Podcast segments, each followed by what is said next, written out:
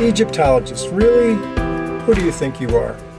So I listened to an interesting podcast uh, from a series called Science Versus. These two intelligent, bubbly women, Wendy Zukerman, Rose Rimler, they looked at the question ancient aliens, who really built the pyramids? Now, they looked at this from a perspective of not having studied the pyramids before, but once they did, they realized how profound they were, and so they interviewed several people in their podcast, which included Eric von Daniken, the original aliens guy, Dr. Mark Lehner, the famous Egyptologist, and a, uh, a specialist, Shelby Putt. So, uh, Eric von Daniken uh, really started the alien thing with his book Chariots of the Gods, which sold millions of copies. And here's what Eric said uh, on their program. My name is Eric von Däniken. I am Swiss, I'm a writer, and I have published so far 41 books. And then uh, Dr. Mark Lehner is the famous Egyptologist who found the barracks where the builders of the Great Pyramid lived, the breweries where their beer was made that they drank, the bakeries where the bread was made. Uh, I talked with Dr. Lehner at the Mena House Hotel right in the shadow of the Great Pyramid. So here's one of the things Mark said in this podcast. Archaeological information is kind of like a homicide detective. You know, there's bloody socks on the floor, you know, there's muddy tracks going. You have to infer what happened. Okay, so the essence of the podcast was uh, because these ladies realized what a profound thing the pyramid was, maybe it was built by aliens, so they interviewed Eric von Daniken. And uh, then uh, the last interviews were with Dr. Mark Lehner, where he says, of course, science shows that this could have been built by ancient Egyptians and it, you don't need to go to aliens. So they went back to Eric von Daniken and said, hey, Mark Lehner is a scientist, shows that you, you know, the, the ancient Egyptians built it, but uh, of course, von Daniken is not, not buying it. And so the ladies basically sided with Dr. Mark Lehner. Uh, we'll talk about Shelby Putt in a second. So remember, one of the things that Lehner said was that you must infer. You're an explorer, explorative, you know, archaeologist, you have to infer. So the hieroglyphics, for instance, that are pictured here, uh, to interpret them, sometimes you have to infer. Sometimes a character can be used as a sound, sometimes to represent a word, but sometimes it's a determinative to talk about what a general group of symbols means. And sometimes uh, Egyptologists disagree over the inferences that can be drawn from the hieroglyphs. Um, so, you know, Dr.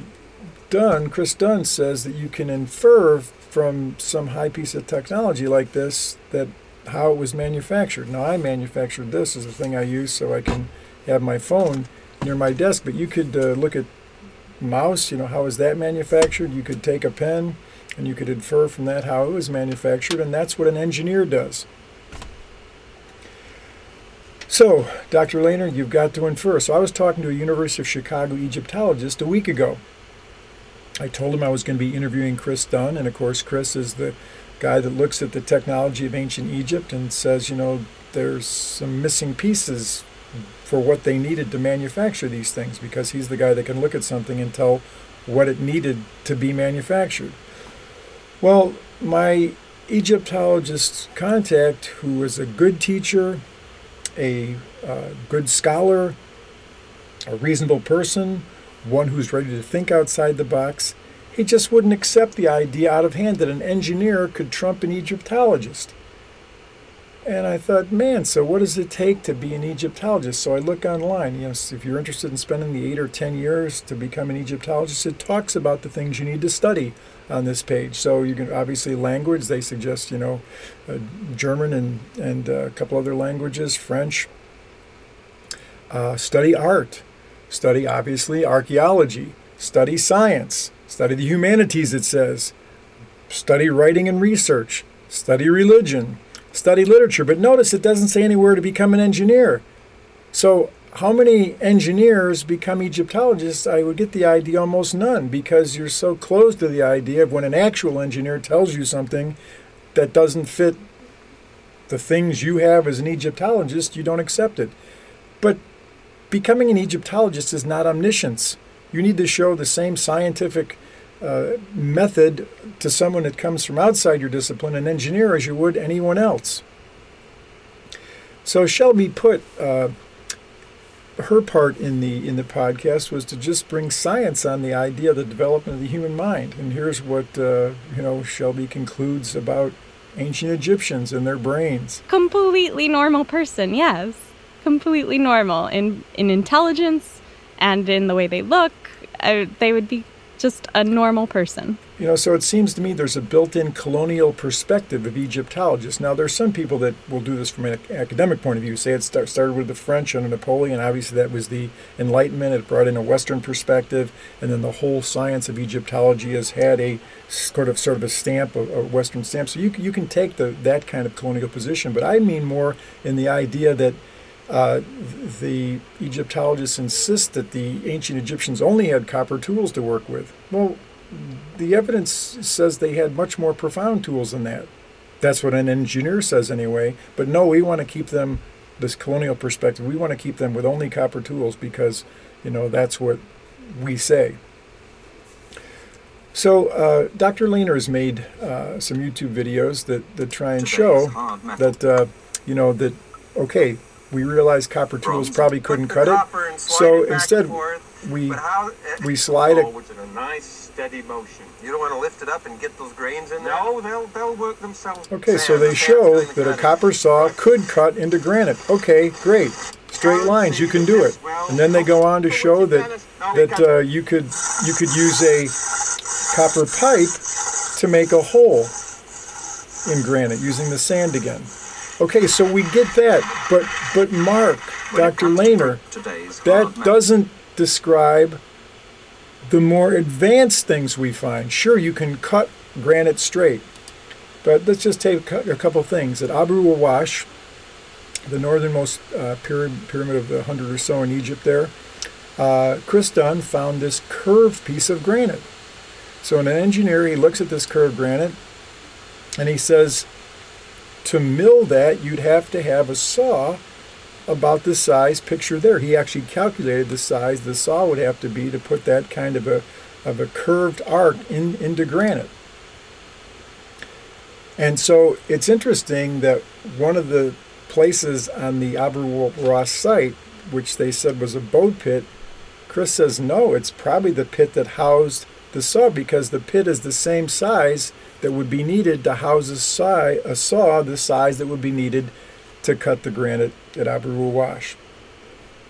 Another thing he studies down in Luxor is the, the Ramses crowns and heads. There's so many statues of Ramses that are so exact. And uh, he shows that, that uh, it would have been much simpler to design them in, in, in a simpler way in terms of manufacturing them but they're designed with highly advanced techniques of uh, ellipsoids and stuff. You can see from the diagram the things he gets into as an engineer there. So he says that uh, they uh, had uh, what they used was what we would call Cartesian geometry. They might not, not have called it that, but he shows that they have these uh, orthogonal axes of orientation known as X, Y, and Z. They probably developed the concept of pitch and yaw, he says, the rotational axes that are associated with nav- navigation within three dimensional space. So why even conceive? Why why did engineers, the, the, the ancient Egyptians, even conceive of a Ramses crown like is pictured here if there were no tools to make them? They required advanced design. So as I said, some of the boat pits that Egyptians think are boat pits. They probably were, but some of them probably housed the saws. So looking at again at some other Karnak uh, Ramses heads showing the, the incredible uh, design that went into them. These objects, Chris Dunn writes, have the same kind of definitiveness and meticulousness as the dies that form the body of your car. While you're online purchasing your ticket to Luxor, pick up your computer mouse and notice it's, it's crafted with the same compound radial surfaces. Contours that transition from large to smaller radii are products of precisely machined molds. We take them for granted, but obviously we use them all the time in the modern world, everything around us. So, showing some of the different uh, radii points in these crowns that are on the Ramses statues, uh, you know, it, it's incredibly complex work. So Dunn says the sweeping curved surface was not the result of a random burst of artistic, artistic whimsy and a flourish with a, with a copper chisel. It was a decidedly disciplined, orderly application of a design with tools that have not yet been found in the archaeological record. So that's what the engineer says. So, which inference do you go with? The Egyptologists who say that we don't find the advanced tools, so inference, they don't exist. The Egyptians must have done it with the tools at their disposal. Or you can go with Chris Dunn, the engineer Chris Dunn, who infers advanced technology was needed to achieve the art and structures that exist in actuality in ancient Egypt. So, Egyptologists, who do you think you are?